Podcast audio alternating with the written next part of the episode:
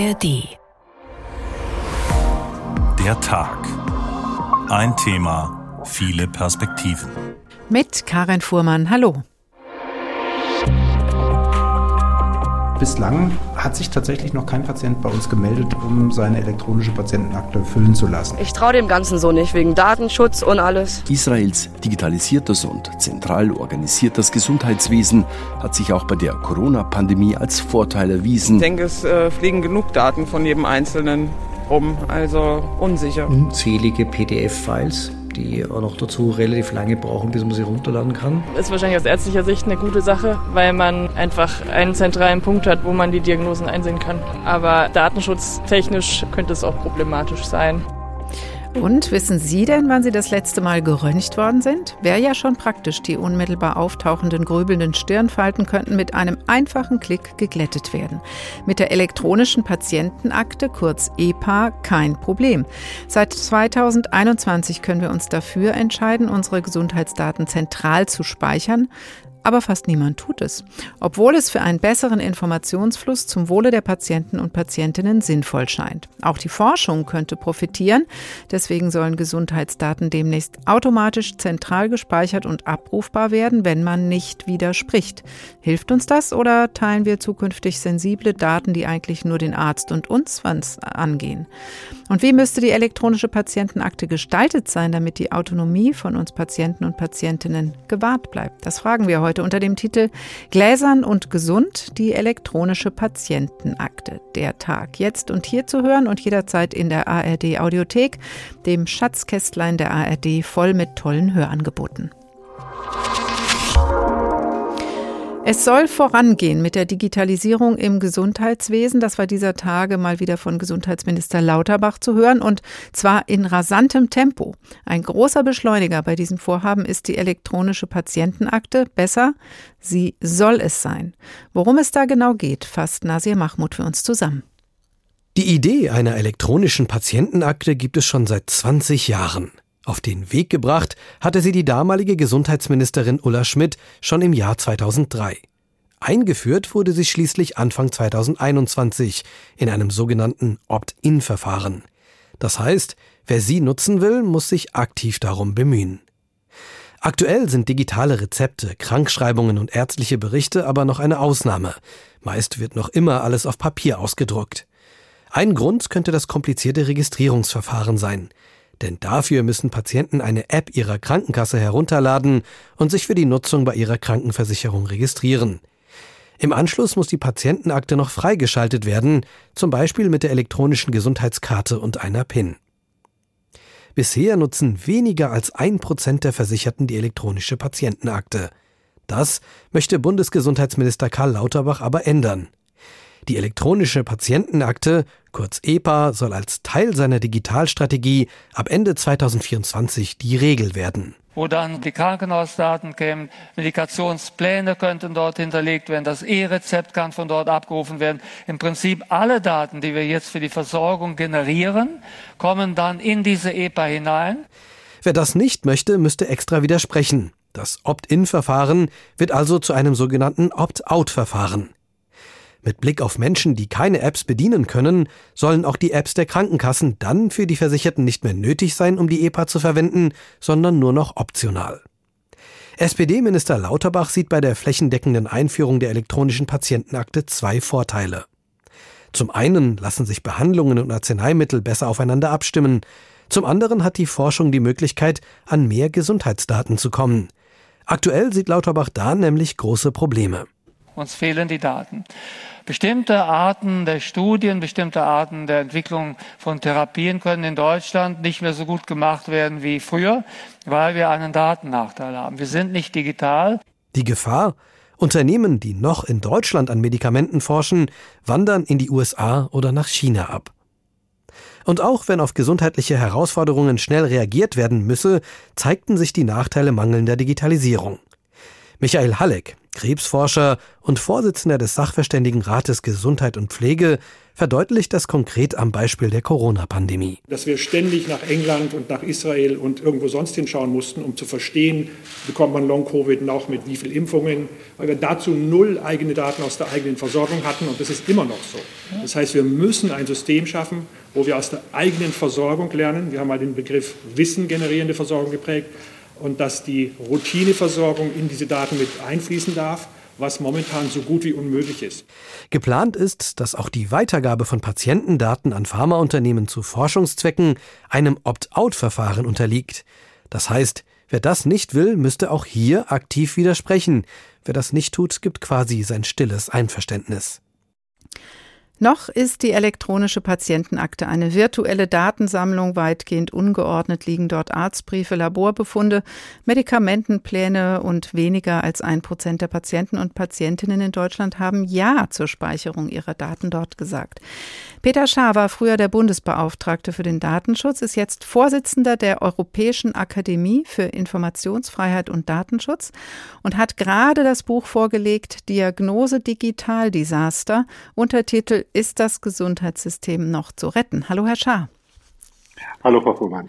Es steckt Sparpotenzial in der EPA, wie die elektronische Patientenakte abgekürzt wird, und sie könnte viele positive Folgen haben für Patienten und Patientinnen. Doppeluntersuchungen können vermieden werden, die Qualität der Behandlung könnte verbessert werden. Alle Befunde, Diagnosen könnten einfach mal so für Ärzte einsehbar sein. Klingt ja erstmal gut. Wird dieses Sparpotenzial schon abgeschöpft? Das ist äh, mit Digitalisierung auch Einsparpotenziale gibt. Das will ich überhaupt nicht leugnen, aber bei der elektronischen Gesundheitskarte und der Akte und äh, der Telematikinfrastruktur, die äh, da vorausgesetzt wird, hat es bisher nur Kosten gegeben. Einsparungen sind mir da bisher noch nicht untergekommen, sondern sehr hohe Kosten, die noch mehrere Milliarden ausmachen. Wie viele weiß eigentlich niemand genau. Und das muss dann auch erst wieder reinkommen. Aber ich glaube auch nicht, dass das der richtige äh, Ansatz ist, da immer diese Milliarden an Einsparungen in den Vordergrund zu stellen, sondern es geht letztlich um die Vorteile für die Patientinnen und Patienten, für unser Gesundheitssystem. Und wenn man das wirklich in den Vordergrund stellen würde und auch vielleicht in der Vergangenheit stärker in den Vordergrund gestellt hätte, dann wäre wär man, glaube ich, weiter gewesen. Hm. Es ist ja auch eine Frage, ob überhaupt die Grundlagen gelegt sind für diese riesige Datenmenge. Nun haben wir eben um die 80 Millionen Einwohner und Einwohnerinnen in Deutschland. Alleine mal so ein Medikamentenplan wird das Ganze sicher nicht äh, sprengen. Aber wenn man sich vorstellt, dass sämtliche Diagnosenbefunde, Laborwerte in so einer Cloud landen sollen, dann ist das ja schon eine größere Sache. Die Vorstellung, die, die man mit dieser Telematikinfrastruktur und der elektronischen Patientenakte verfolgt, besteht in der Tat darin, dass es so eine Art elektronische Kopie gibt sämtlicher ärztlicher Akten und Unterlagen, die dezentral anfallen. Und das bedeutet, dass jeden Tag dieses riesige System aktuell gehalten werden muss, damit es äh, überhaupt seinen Nutzen entfaltet. Und äh, da habe ich zunehmend Zweifel, dass das der richtige Ansatz ist, weil eben das ein riesiger Aufwand ist, wenn tatsächlich sämtliche Patientinnen und Patienten, sämtliche Versicherten dort äh, erfasst werden und ihre Daten praktisch immer jeden Tag ajour gehalten werden müssen. Und da gibt es vielleicht auch ein bisschen intelligentere Lösungen. Aber können wir denn nicht, ähm, nochmal ganz kurz einen Schritt zurück, ähm, einfach auf Standardisierung und Strukturen zurückgreifen, die es schon gibt? Es gibt ja zum Beispiel die sogenannten medizinischen Informationsobjekte wie den Impfpass oder den Mutterpass. Da schafft man das ja auch, standardisiert Daten abzulegen. Ist das nicht eine gute Grundlage? Also das sind ja erstmal Papierdokumente äh, und diese Papierdokumente müssen ja erstmal digitalisiert werden. Und die Frage ist, äh, wie kommen diese Informationen in diese Patientenakte herein? Und wenn das tatsächlich vollständig durchstandardisiert ist, dann äh, geht das auch automatisiert. Bisher werden ja viele dieser Daten, die in der Patientenakte, wie sie heute angelegt wird, äh, gespeichert werden, sind, sind im Grunde ungeordnet und können auch automatisiert gar nicht ausgewertet werden, mhm. sodass sich der Vorteil in Grenzen hält. Äh, aber selbstverständlich, wenn man eine gute Standardisierung hat, an der wird ja immer noch gearbeitet. Darüber wird ja teilweise auch ganz heftig gestritten, wie diese medizinischen Informationsobjekte im Detail aussehen sollen. Äh, dann, äh, dann können sie tatsächlich äh, unser Gesundheitswesen sehr voranbringen und für diejenigen Menschen, die krank werden, auch bessere Therapiemöglichkeiten ermöglichen. Das ist ja die eine Hoffnung. Die andere Hoffnung ist, dass es vielleicht auch der Forschung dienen kann, wenn man diese Daten zusammenführen kann, ähm, die man eben jetzt im Moment noch nicht einfach abrufen kann, vielleicht dann eben aber natürlich anonymisiert oder pseudonymisiert. Jetzt haben Sie aber eben fallen lassen, Herr Schaar, Sie glauben, es gibt eine intelligentere Lösung. Welche wäre das? Die intelligentere Lösung würde aus meiner Sicht darin bestehen, dass man die Daten dann zusammenführt, wenn sie wirklich gebraucht werden. Das heißt, wenn ich beim Arzt eine ernste Diagnose bek äh, bekomme und äh, ins Krankenhaus muss, äh, dann wäre es natürlich sehr hilfreich, dass das Krankenhaus die Daten, die bei den Fachärzten, bei dem Hausarzt vorhanden sind, direkt zur Verfügung bekäme. Aber diese Daten braucht das Krankenhaus nicht zu jedem Zeitpunkt und immer, sondern es braucht es dann in dem Moment, wo diese äh, äh, wo die Krankenhauseinweisung dann stattfindet und dann, wenn die Therapie läuft. Und äh, ich das, könnte dann auch immer mein Häkchen setzen und sagen, jetzt darfst du so sie abfragen. Völlig richtig. Und äh, ich denke mal, standardmäßig wird da auch niemand was dagegen haben. Wer will denn dauernd mit denselben Fragen konfrontiert werden? Wer will denn dauernd doppelt und dreifach äh, äh, untersucht werden, obwohl die Daten eigentlich schon vorhanden sind? Insofern ist das mit der Einwilligung und die da immer wieder äh, als großes Problem gesehen wird, ein ziemlicher Popanz, weil die allermeisten Menschen, die krank sind und behandelt werden wollen, werden diese Einwilligung auch geben. Jetzt haben Sie, Herr Schaar, schon eigentlich automatisch beantwortet, was wir heute in der Sendung fragen. Wie müsste die elektronische Patientenakte strukturiert sein, damit die Autonomie der Patienten und Patientinnen gewahrt bleibt? Da sagen Sie, nicht in die Cloud, sondern ein intelligentes Vernetzungssystem. Genau so ist es. Und äh, da habe ich auch überhaupt nichts dagegen, dass sozusagen die Voreinstellung ist, dass die Daten dann eben auch vernetzt sind und dann auch verfügbar sind für die behandelnden Ärztinnen und Ärzte oder für die Apotheken, soweit sie das dann eben brauchen, um, um ein E-Rezept einzulösen.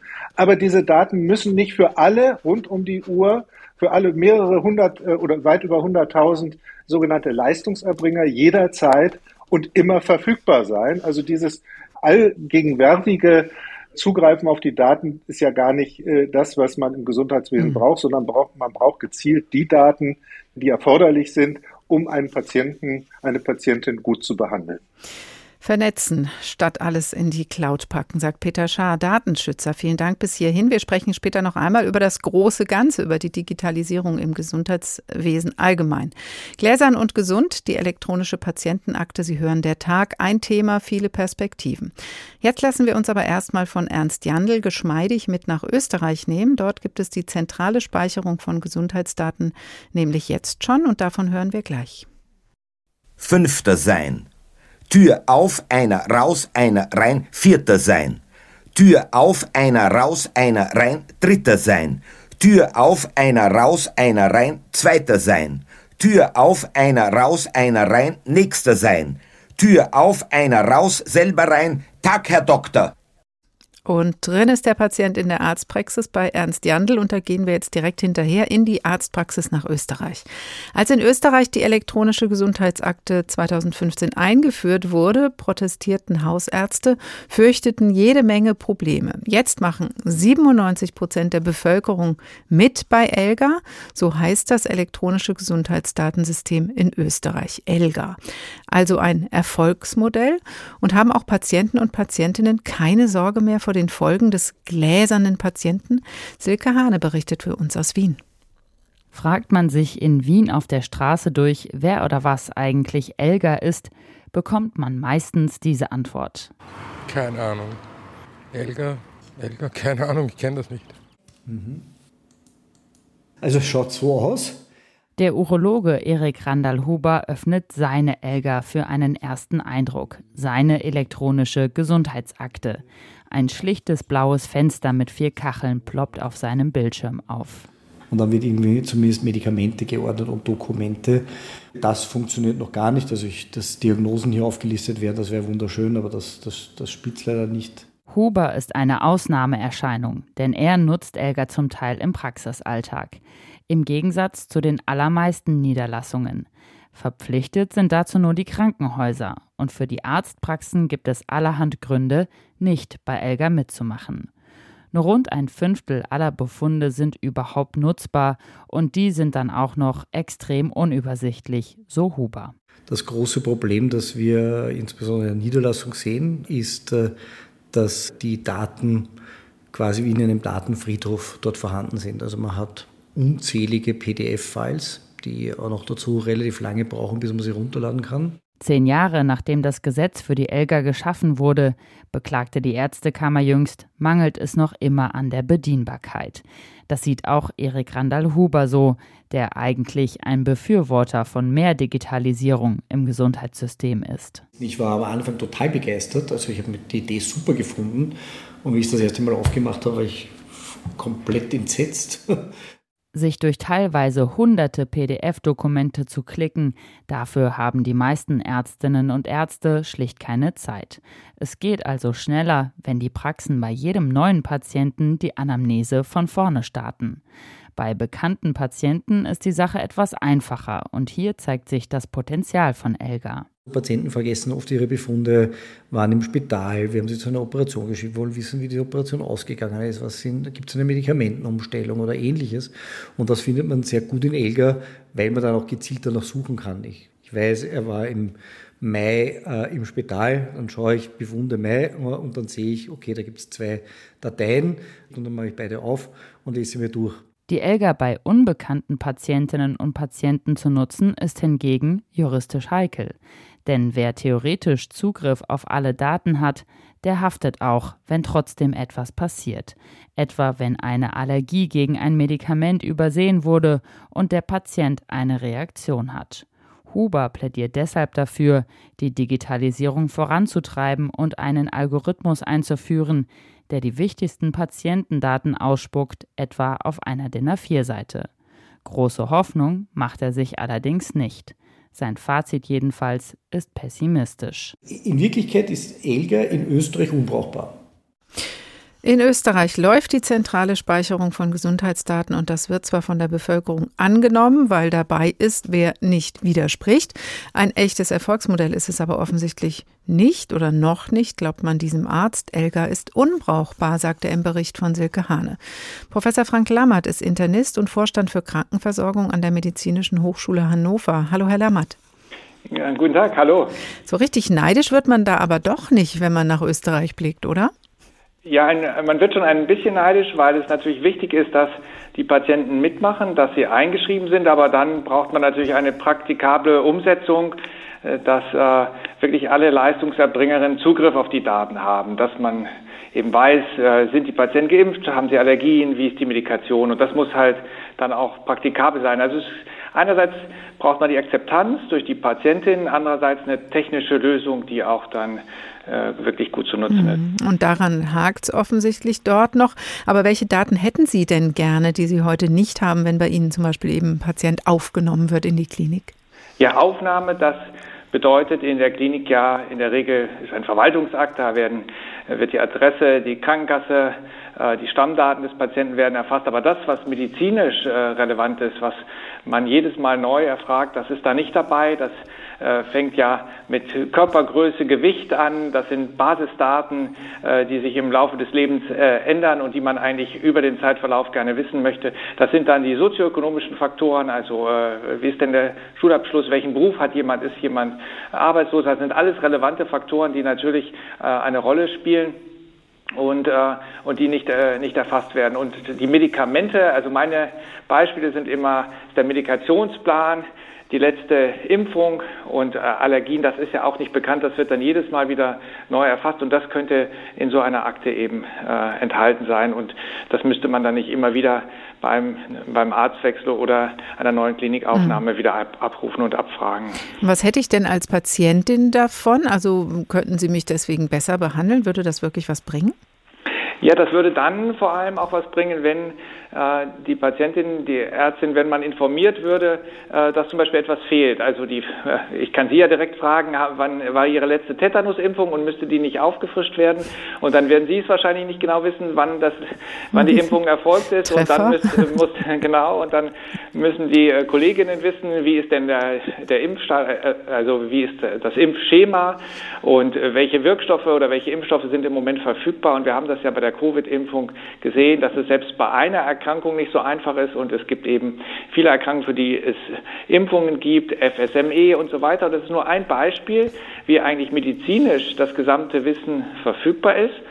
Die Ärztinnen wissen das, eigentlich wissen die Patienten auch, dass sie geimpft sein sollten, aber es wird eben nicht automatisch aus der Akte heraus darauf hingewiesen, dass bestimmte Impfungen äh, noch erbracht werden müssen. Und dann mhm. zeigt man seinen gelben Impfpass. Das ist eben in der Praxis ja im Moment total umständlich und das stellt man sich so vor. Das habe ich schon Jahrzehnte immer gedacht. Das müsste doch eigentlich automatisch über eine digitale Patientenakte möglich sein, dass die Daten da nicht nur hm. gespeichert sind, sondern eben auch, dass man Hinweise bekommt, was zu tun ist. Wann ist die nächste Darmkrebsvorsorge äh, und solche Dinge. Das und davon hätten wir Patienten, Patientinnen natürlich eine bessere Versorgung, wenn es denn dann rundlaufen würde.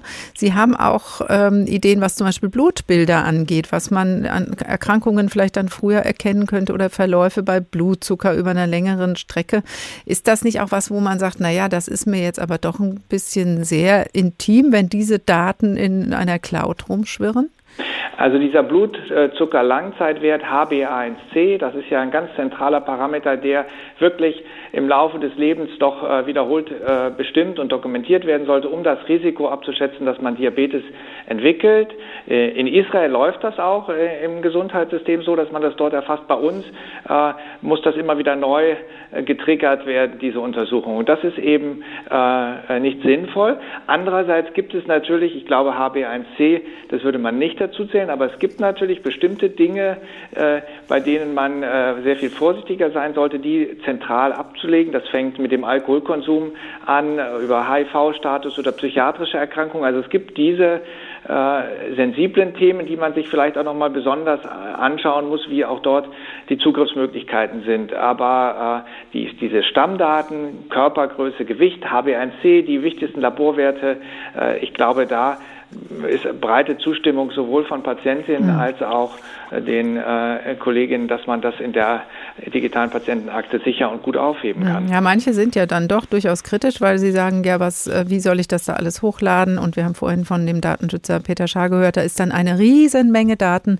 die muss erstmal so strukturiert werden und standardisiert abgelegt, dass sie überhaupt zugänglich ist. Deswegen plädiert er dafür, lieber eine bessere Form der Vernetzung. Also ich brauche diese Daten, also hole ich sie mir und sie werden nicht in einer Cloud abgelegt. Was halten Sie von diesem Alternativmodell? Man, man, kann das auch äh, vernetzen. Es muss halt standardisiert sein. Wir haben halt in Deutschland die Situation, dass in den vielen verschiedenen Praxen mit ihren äh, äh, Informationssystemen und den vielen Kliniken das Wissen wirklich komplett dezentral abgelegt ist und es müsste halt standardisiert sein. Es kann dann am Schluss die wichtigste Information wirklich auf einer DIN A4-Seite sein. Aber im Moment bedeutet digitale Patientenakte ja, äh, dass äh, PDF-Dokumente hochgeladen werden, dass äh, sich alles sammelt und dann hat man einen digitalen Datenfriedhof, der dann doch für die die Einzelnen sehr viel Arbeit wieder bedeutet. Also äh, man kann schon medizinisch definieren, welche Dinge äh, so eine Akte enthalten sollte und die sollten dann auf jeden Fall dort abgelegt sein und dann wächst diese Akte im Laufe eines Lebens an. Jeder von uns hat so einen Ordner zu Hause und daraus kann man sicher eine gewisse äh, Menge an Informationen herausfiltern, die, äh, die zentral mhm. rasch verfügbar sein sollte, wenn man in die Notaufnahme eines Krankenhauses kommt. Wenn man, äh, Entschuldigung, dann darauf schaut, wer hat jetzt im Moment die meisten Dokumente, die meisten Diagnosen, dann ist das ja eine Altersgruppe, Entschuldigung, in der vielleicht nicht unbedingt die digitale Kompetenz so hoch ist. Ist das nicht ein Problem, wenn das alles in der Cloud ist? Äh, ich glaube, dass äh, dass sich das natürlich entwickeln wird. Es äh, äh, wird eine Zeit dauern, bis es eingeführt wird, aber ich bin insgesamt optimistisch, dass natürlich äh, sowohl die technischen Möglichkeiten als auch die Zugangsmöglichkeiten. Also jüngere Menschen sind, äh, äh, denen fällt es natürlich leichter, diese Daten einerseits äh, zu speichern und dann auch zu nutzen. Und äh, das wird sich, ähm, äh, also es ist alles auf dem richtigen Weg, aber es wäre halt auch wünschenswert, dass das jetzt nicht Jahrzehnte dauert. Also die letzten drei Jahrzehnte, seitdem ich Medizin mache, da ist der Fortschritt in der Digitalisierung mhm. doch sehr langsam gekommen. Und, und man muss wirklich hoffen, dass es in den nächsten fünf bis zehn Jahren schneller geht.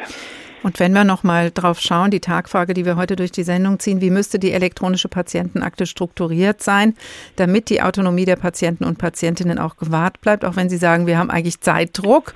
Ähm, was muss man trotzdem jetzt beachten?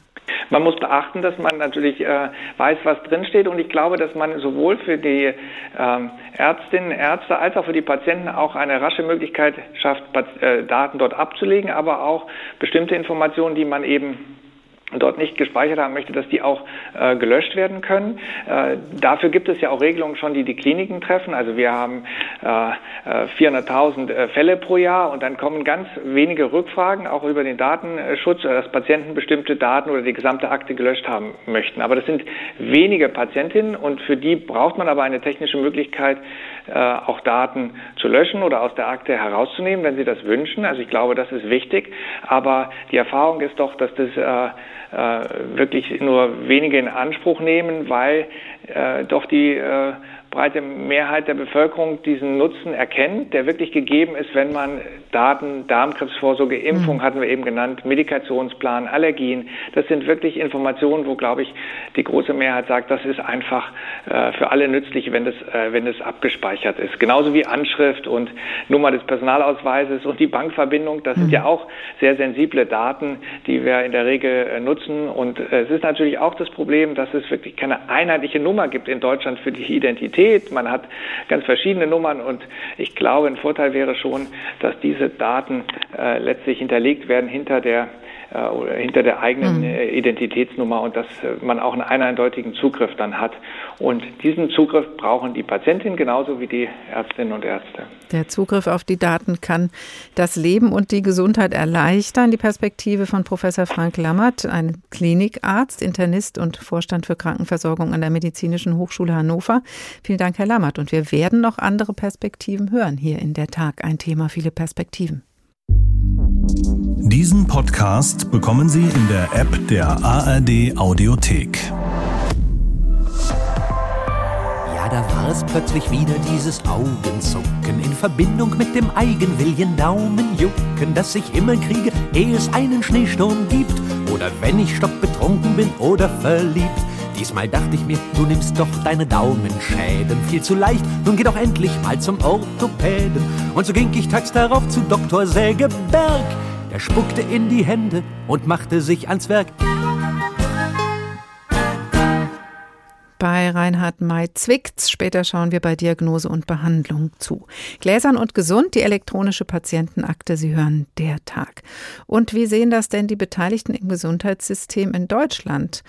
wenn Daten einfach zentral gespeichert werden, und zwar viele. Rainer Janke hat sich bei Patienten und einem Hausarzt umgehört.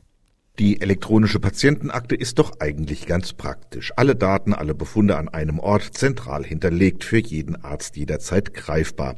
Doch genau das macht vielen Hessen Sorgen. Ich traue dem Ganzen so nicht, wegen Datenschutz und alles. Ich denke, es äh, fliegen genug Daten von jedem Einzelnen rum, also unsicher. Ist wahrscheinlich aus ärztlicher Sicht eine gute Sache, weil man einfach einen zentralen Punkt hat, wo man die Diagnosen einsehen kann.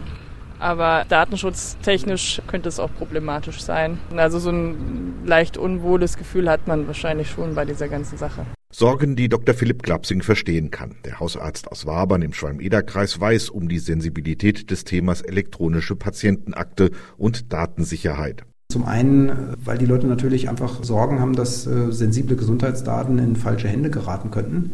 Aber ich denke, man muss auch die Vorteile sehen. Und die liegen auf der Hand, sagt der Hausarzt. Vor allem, weil zentral gespeicherte Krankendaten ihm und seinen Mitarbeiterinnen die Arbeit erleichtern würden. Wir haben in der Praxis tatsächlich oft die Situation, dass bestimmte Befunde vielleicht vom Facharzt uns noch nicht vorliegen oder diese Befunde sind irgendwo beim Patienten zu Hause. Und wenn diese einmal in der Patientenakte gespeichert sind, äh, dann kann ich die ja quasi überall den Kolleginnen und Kollegen zur Verfügung stellen. Röntgenbilder, Arztbriefe, Befunde oder Medikationspläne, aber auch der Impfausweis, der Mutterpass, das Zahnbonusheft oder die Patientenverfügung, alles jederzeit abrufbar.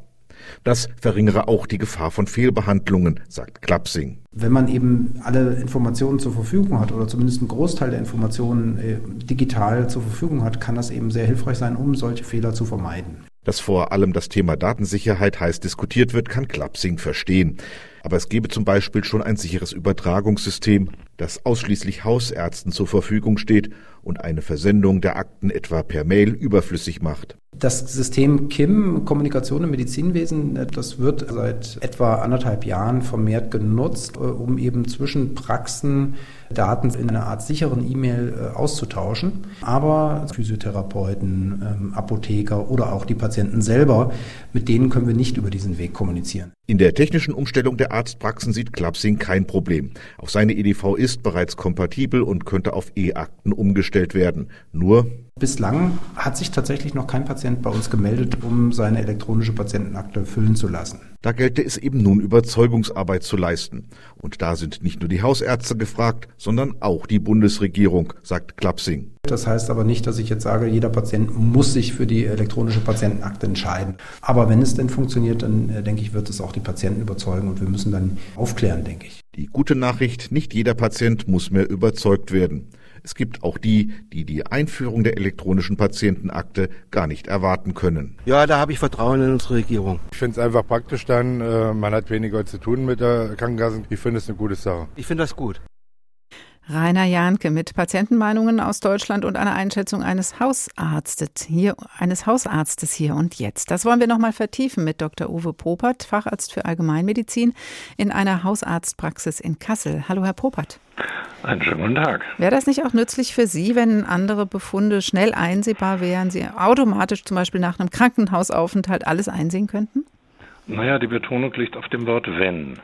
Das Problem ist, ähm, die Daten müssten ja erstmal in die Krankenakte rein. Im Moment gibt es überhaupt keine Möglichkeit, die Daten sortiert einzugeben. Das heißt, man hat es bestenfalls mit einem großen Haufen unsortierter, äh, gescannter Papierdokumente zu tun. Das, was der Kollege eben angesprochen hat, nämlich eine einheitliche Akte für alle, die ist überhaupt noch nicht angedacht. Also in weiter, weiter Entfernung. Und der E-Mail-Verkehr, den der Kollege angesprochen hat, die sogenannte KIM-Lösung, bedeutet, ähm, dass das, was beim Hausarzt oder bei demjenigen, der ein Dokument empfängt, ankommt, überhaupt nicht sicher ist. Hm. Das heißt, man kann jede Form von Virus, Trojaner oder sowas über dieses sogenannte sichere System von A nach B transportieren. Es überprüft aber niemand, ob es auch wirklich sicher mhm. ist, sondern nur der Transport ist sicher. Da entstehen gleich mehrere weitere Fragen, Herr Popert. Ja. Ähm, könnte man sich denn vielleicht, also das, was Sie jetzt ansprechen, sind ja eher mal technische Probleme, die es zu lösen gilt, ganz klar. Aber wenn Sie jetzt zum Beispiel so Basics, also einfach Basisdaten hätten, zum Beispiel ein Medikamentenplan, wo Sie einfach wissen, okay, der nimmt das und das, also Wechselwirkung, Sie, das und das verschreibe ich nicht. Mhm. Ich bin Hausarzt, ich habe die Daten.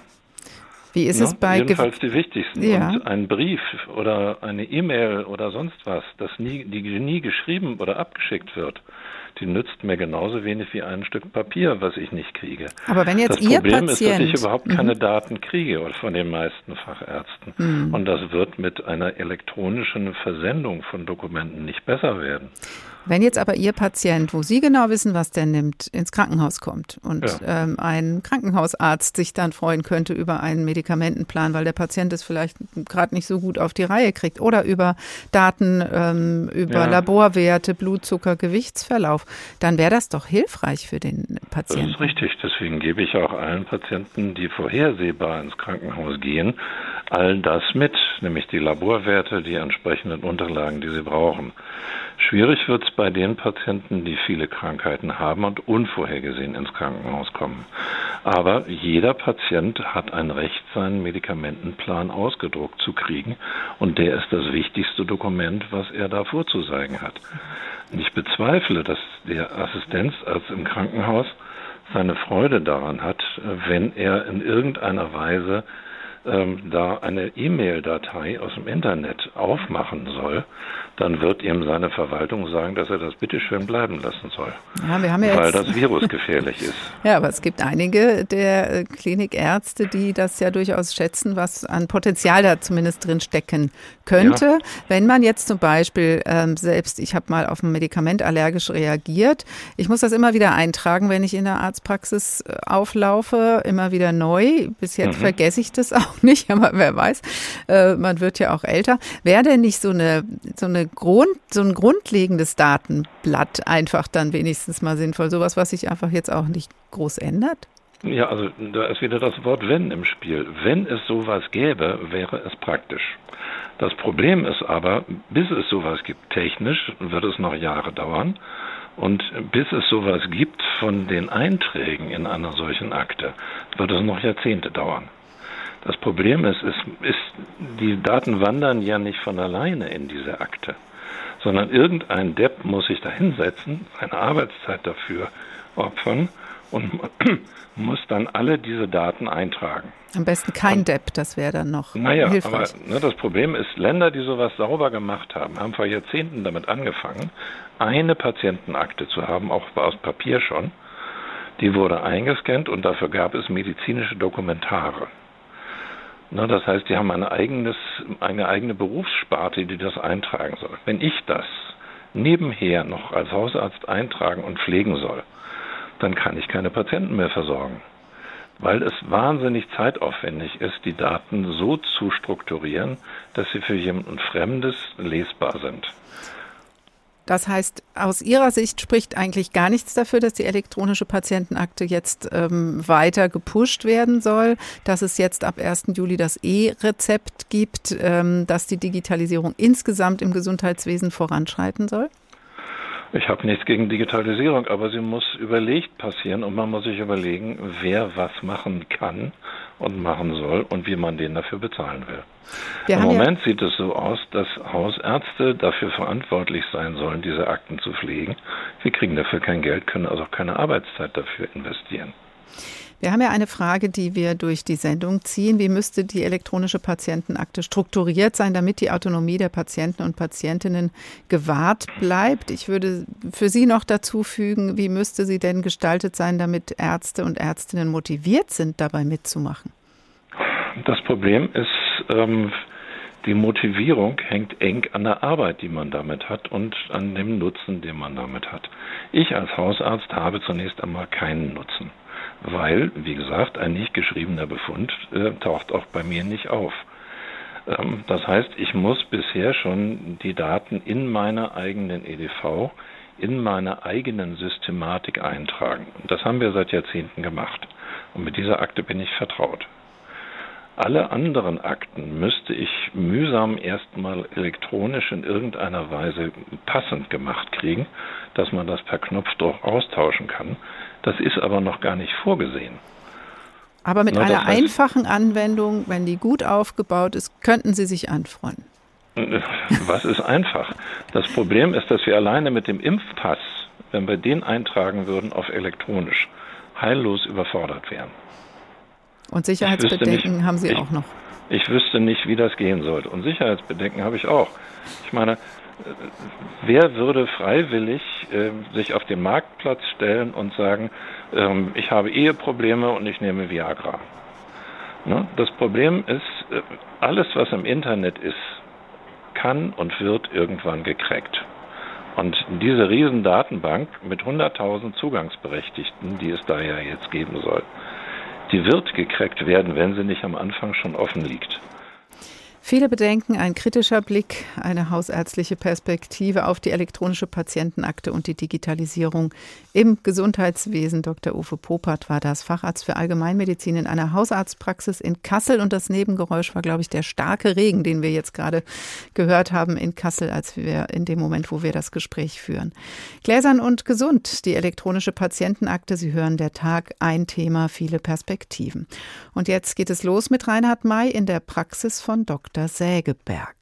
Tief einatmen, Hände hoch und runter mit der Hose. So, bitte recht freundlich, fertig war die Diagnose. Tja, sagte er, Ihr Gelenkmoment ist ziemlich groß und Ihr Zustand ist bedenklich, doch nicht hoffnungslos. Ihr Jejunum ist gebogen und ihr Nabelbein zu lang, ihr Appendix überzogen und ihr Plexus nicht in Gang. Ihre Blase geht nach oben und ihr Magen geradeaus. Ihre Galle ist verschoben und ihr Knorpelfell muss raus. Keine Angst, das haben wir gleich, das geht ganz schmerzlos und ganz schnell. Bitte, Schwester Hildegard, Skalpell. Tja, sicher noch ohne elektronische Patientenakte wird Reinhard May hier behandelt. Da kommt er wahrscheinlich her, der schöne Satz. Wer sich gesund fühlt, war einfach noch nicht oft genug beim Arzt. Die elektronische Gesundheitskarte haben wir. Die elektronische Krankschreibung gibt es seit Anfang des Jahres in Deutschland. Das E-Rezept kommt zum 1. Juli. Und mit der elektronischen Patientenakte, dem Ausgangspunkt dieser Sendung, wird es jetzt schnell vorangehen. Jedenfalls ist das beabsichtigt. Bis jetzt stehen wir noch nicht so toll da, wie wir gehört haben.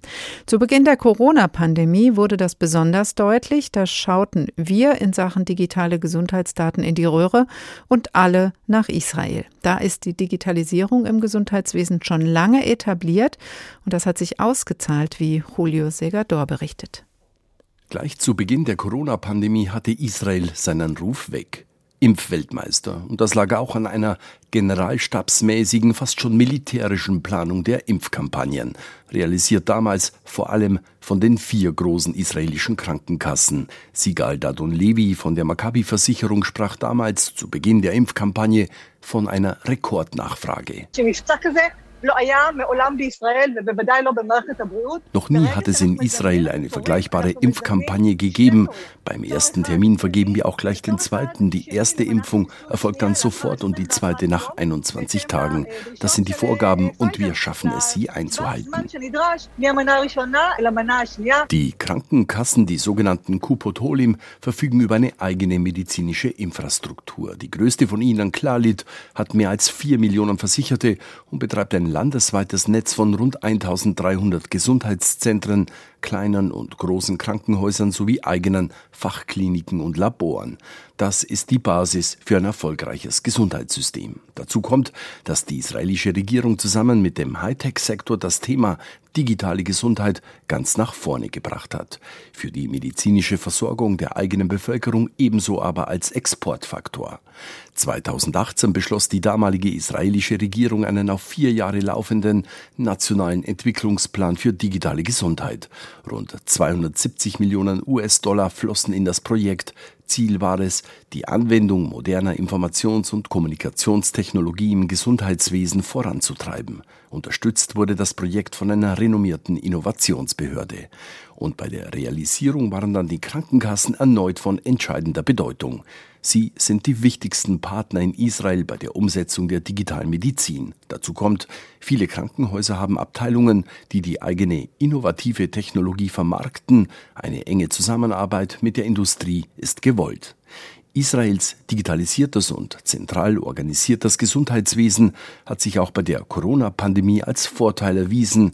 Die Entscheidung der damaligen Regierung unter Premier Netanyahu, mit dem Arzneimittelgiganten Pfizer anonymisierte Gesundheitsdaten zu teilen, verschaffte Israel bei der Beschaffung der Impfstoffe einen Vorteil gegenüber anderen Ländern. Das sieht auch Ex-Ministerpräsident Ehud Barak so.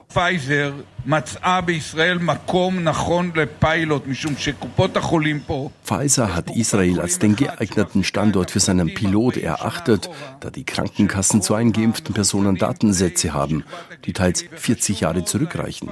Für Pfizer ist es natürlich wichtig, beweisen zu können, dass ein Mensch, der nach dem Erhalt der Impfung gestorben ist, nicht infolge der Impfung, sondern infolge einer Krankheit starb, die in seiner Krankenakte vermerkt ist. Diese Daten sind ein regelrechter Schatz. Eine immer größere Rolle spielt im Bereich der digitalen Gesundheit aktuell das Thema künstliche Intelligenz. Im Bereich Diagnostik und Entscheidungshilfen entfällt derzeit mehr als die Hälfte der Innovationsgelder auf die KI. So lief es in Israel während der Corona-Pandemie und damit war Israel ganz vorne dran in der Pandemiebekämpfung, weil das Land insgesamt ganz vorne dran ist mit der Digitalisierung im Gesundheitswesen. Deutschland dagegen steht nicht gut da, liegt im europäischen Vergleich ziemlich weit hinten. Noch einmal Peter Schaar, früher Bundesdatenschutzbeauftragter. Herr Schaar, ist Israel für Sie in Sachen Digitalisierung im Gesundheitswesen vorbildhaft?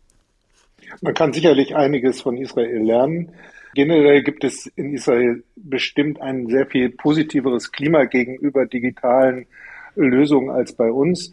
Äh, Deutsche neigen sehr stark zur Skepsis und das hat sich jetzt auch bei den Impfkampagnen ja nochmal gezeigt. Und bei der Digitalisierung haben wir es ja auch immer wieder mit vielen Fragestellungen zu tun, die man aber eben doch sehr ernst nehmen muss, denn es handelt sich ja um hochsensible Informationen, die man nicht mit jeder Person oder der Öffentlichkeit einfach freizügig teilen möchte, sondern nur denjenigen, denen man wirklich vertraut, zum Beispiel mit der behandelnden Ärztin oder dem behandelnden Arzt. Also man kann das sicher davon lernen, aber das israelische Gesundheitssystem ist eben doch komplett anders. Es ist ja auch in dem Beitrag gesagt worden, das ist stark zentralisiert. Die Krankenkassen organisieren die medizinische Versorgung selbst. Das ist ja bei uns ganz anders. Wir haben freie Arztwahl, wir, jeder kann sich auch die Krankenkasse aussuchen. Wir leisten uns zwei unterschiedliche Krankenversicherungssysteme. Einmal das, das gesetzliche Krankenversicherungssystem und äh, das, die privaten Krankenversicherungen.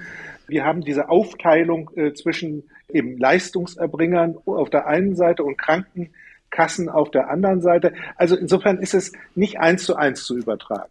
Das ist klar. Das Land ist ja einfach auch deutlich kleiner. Jetzt hat aber Gesundheitsminister Lauterbach ausgerufen, äh, wir werden jetzt das modernste Digitalsystem mit Gesundheitsdaten aufbauen in Deutschland. Wird wohl ein weiter Weg. Die elektronische Patientenakte, der Ausgangspunkt ja auch unserer Sendung, soll dann bis 2025 ordentlich Fahrt aufnehmen. Was glauben Sie, wie schnell wird dieses modernste Digitalsystem wirklich bei uns vorhanden sein? Also Herr Lauterbach war ja Mitarbeiter von Ulla Schmidt, die 2003 mhm. versprochen hat, Deutschland würde innerhalb von drei Jahren das modernste Gesundheitssystem bekommen. Und auf ihn geht ja auch die Planung auf der, der elektronischen Gesundheitsakte weitgehend zurück. Also wenn das Tempo beibehalten wird, dann haben wir noch 20 Jahre zu warten. Ich hoffe, dass das nicht der Fall ist. Und der Hinweis, den ich jetzt von ihm gerade gelesen habe, da würde man dann eben auch künstlich, auf künstliche Intelligenz setzen der hat bei mir so ein gewisses Schmunzeln hervorgerufen. Wir schaffen es ja nicht mal, die Menschen mit einer funktionierenden digitalen medizinischen Infrastruktur so auszustatten und die davon zu überzeugen, dass das dann auch wirklich funktioniert. Mir würde es schon reichen, wenn wir ein gutes digital unterstütztes Gesundheitssystem hätten. Und das würde bedeuten, dass wir uns stärker auch auf die medizinischen Anwendungen konzentrieren würden. Die einzige Anwendung, die über einige Jahre jetzt funktioniert, ist der sogenannte Stammdatenabgleich der gesetzlich Krankenversicherten. Mhm. Davon haben die Ärzte und Ärztinnen genauso wenig wie die Patientinnen und Patienten. Wenn wir als erste Anwendung eine medizinische Anwendung gehabt hätten, zum Beispiel die Vermeidung von Wechselwirkungen zwischen Medikamenten, dann wären wir heute, glaube ich, viel weiter, auch was die Akzeptanz anbelangt.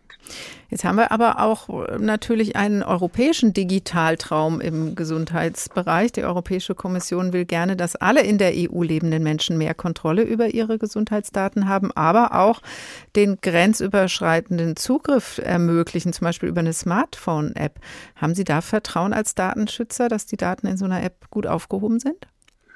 Naja, es kann ja nicht irgendeine App sein, sondern es muss schon eine vertrauenswürdige App sein. Und ja, wenn das, was sozusagen dahinter an äh, Strukturen steht, an Daten, die dann eben zusammengeführt werden, wenn man sie braucht, wenn das sozusagen auch sicher ist, dann kann so eine App wirklich auch viel Mehrwert bringen. Und beim Gesundheitsdatenraum geht es ja um zweierlei. Einmal, dass wenn ich mich im Ausland aufhalte, zumindest innerhalb der EU, dass ich dann genauso auf diese, meine Gesundheitsdaten zugreifen kann wie in Deutschland, wobei man sagen muss, in Deutschland kann ich bisher ja auch auf meine Gesundheitsdaten gar nicht zugreifen, mhm. weil sie, weil sie nicht verfügbar sind. Und das zweite ist, dass dann diese Daten auch für die Forschung verfügbar gemacht werden. Beides sind richtige Ansätze. Und ich finde es sehr gut, wenn man äh, die, äh, die Daten für die Forschung äh, in anonymisierter Form besser zur Verfügung stellt, als das bisher der Fall war. Das setzt aber auch einen entsprechenden politischen Willen voraus. Und das, bei uns scheitert das vielfach einfach schon daran, dass jedes Bundesland da mitreden will. Und in jedem Bundesland gibt es ein Landeskrankenhausgesetz, das andere Regeln formuliert wie denn welche Daten dann zum Beispiel für Forschungszwecke wie genutzt werden dürfen. Mhm. Wenn wir, wenn wir das äh, erstmal bekommen würden, dann wären wir schon einen Schritt weiter. Und wenn der europäische Gesundheitsdatenraum diese Vereinheitlichung beschleunigen kann, dann ist, kann das nur gut sein. Wir stoßen an, immer wieder in dieser Sendung an mehreren Stellen immer wieder an, sage ich mal, Fragen innerhalb des Gesundheitswesens, die vor der Digitalisierung eigentlich gelöst sein müssten. Wir haben vorhin vom Hausarzt gehört, der sagte, wenn ich einen Arztbrief auf Papier nicht habe, dann ist es auch wurscht, ob der elektronisch nicht vorliegt. Also das Problem ist, dass es ihn einfach überhaupt nicht gibt.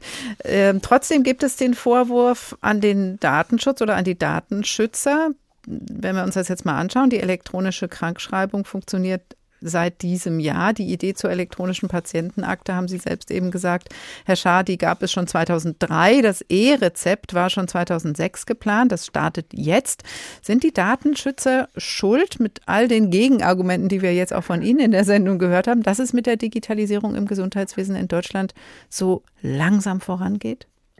Also ich meine nicht, dass sie zu den, sage ich mal, Hauptschuldigen gehören. Richtig ist sicherlich, dass es bei uns immer etwas komplizierter ist mit unseren, unseren föderalen Strukturen im Datenschutz, dass der Datenschutz überhaupt zu, zu gemeinsamen Positionen kommt. Da müssen die alle Landesdatenschutzbeauftragte an einem Strang ziehen. Das hat nicht immer so geklappt, wie ich mir das gewünscht hätte. Da soll sich ja jetzt auch was ändern, wenn ich der Bundesregierung hier folge. Das ist auch dringend erforderlich. Der Bundesdatenschutzbeauftragte soll zukünftig hier der Hauptansprechpartner sein und das ist auch gut so. Aber trotzdem würde ich es nach wie vor zurückweisen, dass der Datenschutz dir das verhindert hätte, sondern es lag an sehr vielen anderen Faktoren. Vor allem, dass die am Gesundheitswesen Beteiligten, der Staat, die Leistungserbringer, die Krankenkassen und auch die Industrie nicht immer an einem Strang gezogen haben. Und die Politik hat es ein Stück weit versäumt, das, das sozusagen gut zusammenzubringen. Und das, das ist, glaube ich, auch der Hauptpunkt, äh, an dem man jetzt arbeiten muss, an diesen Strukturen, dass es eben reibungsloser funktioniert und dass auch diejenigen, die, die letztlich die Hauptlast haben, die Angehörigen des Gesundheitswesens, davon auch wirklich einen Nutzen erkennen können. Und das ist halt das große Problem. Deshalb ist ja die Skepsis in der Ärzteschaft gegen die Digitalisierung in den letzten Jahren ja sogar gestiegen, weil sie die Erfahrung gemacht haben, sie, sie müssen sich damit beschäftigen, aber letztlich äh, kommt für ihre praktische Tätigkeit dabei nichts, nichts anderes raus als zusätzliche Arbeit. Das heißt, nur so kann die Digitalisierung im Gesundheitssystem zum Wohle aller, der Allgemeinheit, der Patienten, der Ärzte und ähm, Kliniken vorangetrieben werden, wenn sie mehr beteiligt werden? Sie müssen vor allen Dingen auch einen Nutzen bekommen. Ne? Das heißt, der Schwerpunkt muss tatsächlich auf ganz konkreten Anwendungen liegen, die dann zum Laufen gebracht werden, die, die, die medizinisch von Bedeutung sind. Den elektronischen Arztbrief haben Sie angesprochen. Die Möglichkeit gibt es inzwischen. Das ist zumindest ein Punkt. Aber selbstverständlich geht es dann um die Frage, wie wird der befüllt? Welche Bereitschaft ist da, diese Informationen auszutauschen? Und bei der Gesundheitsakte denke ich auch, dass es wenig Sinn macht, jetzt da einfach nochmal neu, neu sozusagen zu sagen, jetzt, jetzt muss das auch mit künstlicher Intelligenz funktionieren. Wäre wunderbar, wenn das auch funktionieren würde.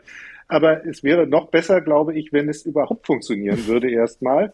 Und da haben, da, da hakt eben leider immer noch mächtig. Dankeschön für diese Einschätzung, Peter Schaar, früher Bundesdatenschutzbeauftragter, heute Vorsitzender der Europäischen Akademie für Informationsfreiheit und Datenschutz und Autor des Buches Diagnose Digitaldesaster. Ist das Gesundheitswesen noch zu retten? Das Buch ist bei Hirzel erschienen. Das war der Tag für heute und für diese Woche. So schnell werden wir nicht zu gläsernen Patienten und Patientinnen. Da ist viel zu viel Nebel im deutschen Digitalisierungsdschungel. Aber es soll vorangehen und das kann Vorteile haben für unsere Gesundheit, wenn in Praxen und Kliniken auf Befunde und Diagnosen zugegriffen werden kann oder es einen besseren Austausch gibt. Wichtig nur, und das ist deutlich geworden, dass intelligent und sensibel mit unseren Gesundheitsdaten umgegangen wird und über unsere jeweiligen Einwilligungen die Autonomie der Patienten und Patientinnen gewährleistet ist. Auch diese Sendung finden Sie wieder in der ARD Audiothek unter der Rubrik Politik und Hintergrund. Auch abonnieren können Sie unsere Sendung dort und das geht auch mit dem Newsletter von der Tag. Zum Informieren und Mitreden geht das über hrinforadio.de. Das Tagteam dieser Woche verabschiedet sich. Stefan Bücheler, Ricardo Mastrocola, Nasir Mahmoud. Ich heiße Karin Fuhrmann und wünsche Ihnen noch einen schönen, gesunden Tag. Der Tag. Ein Thema, viele Perspektiven.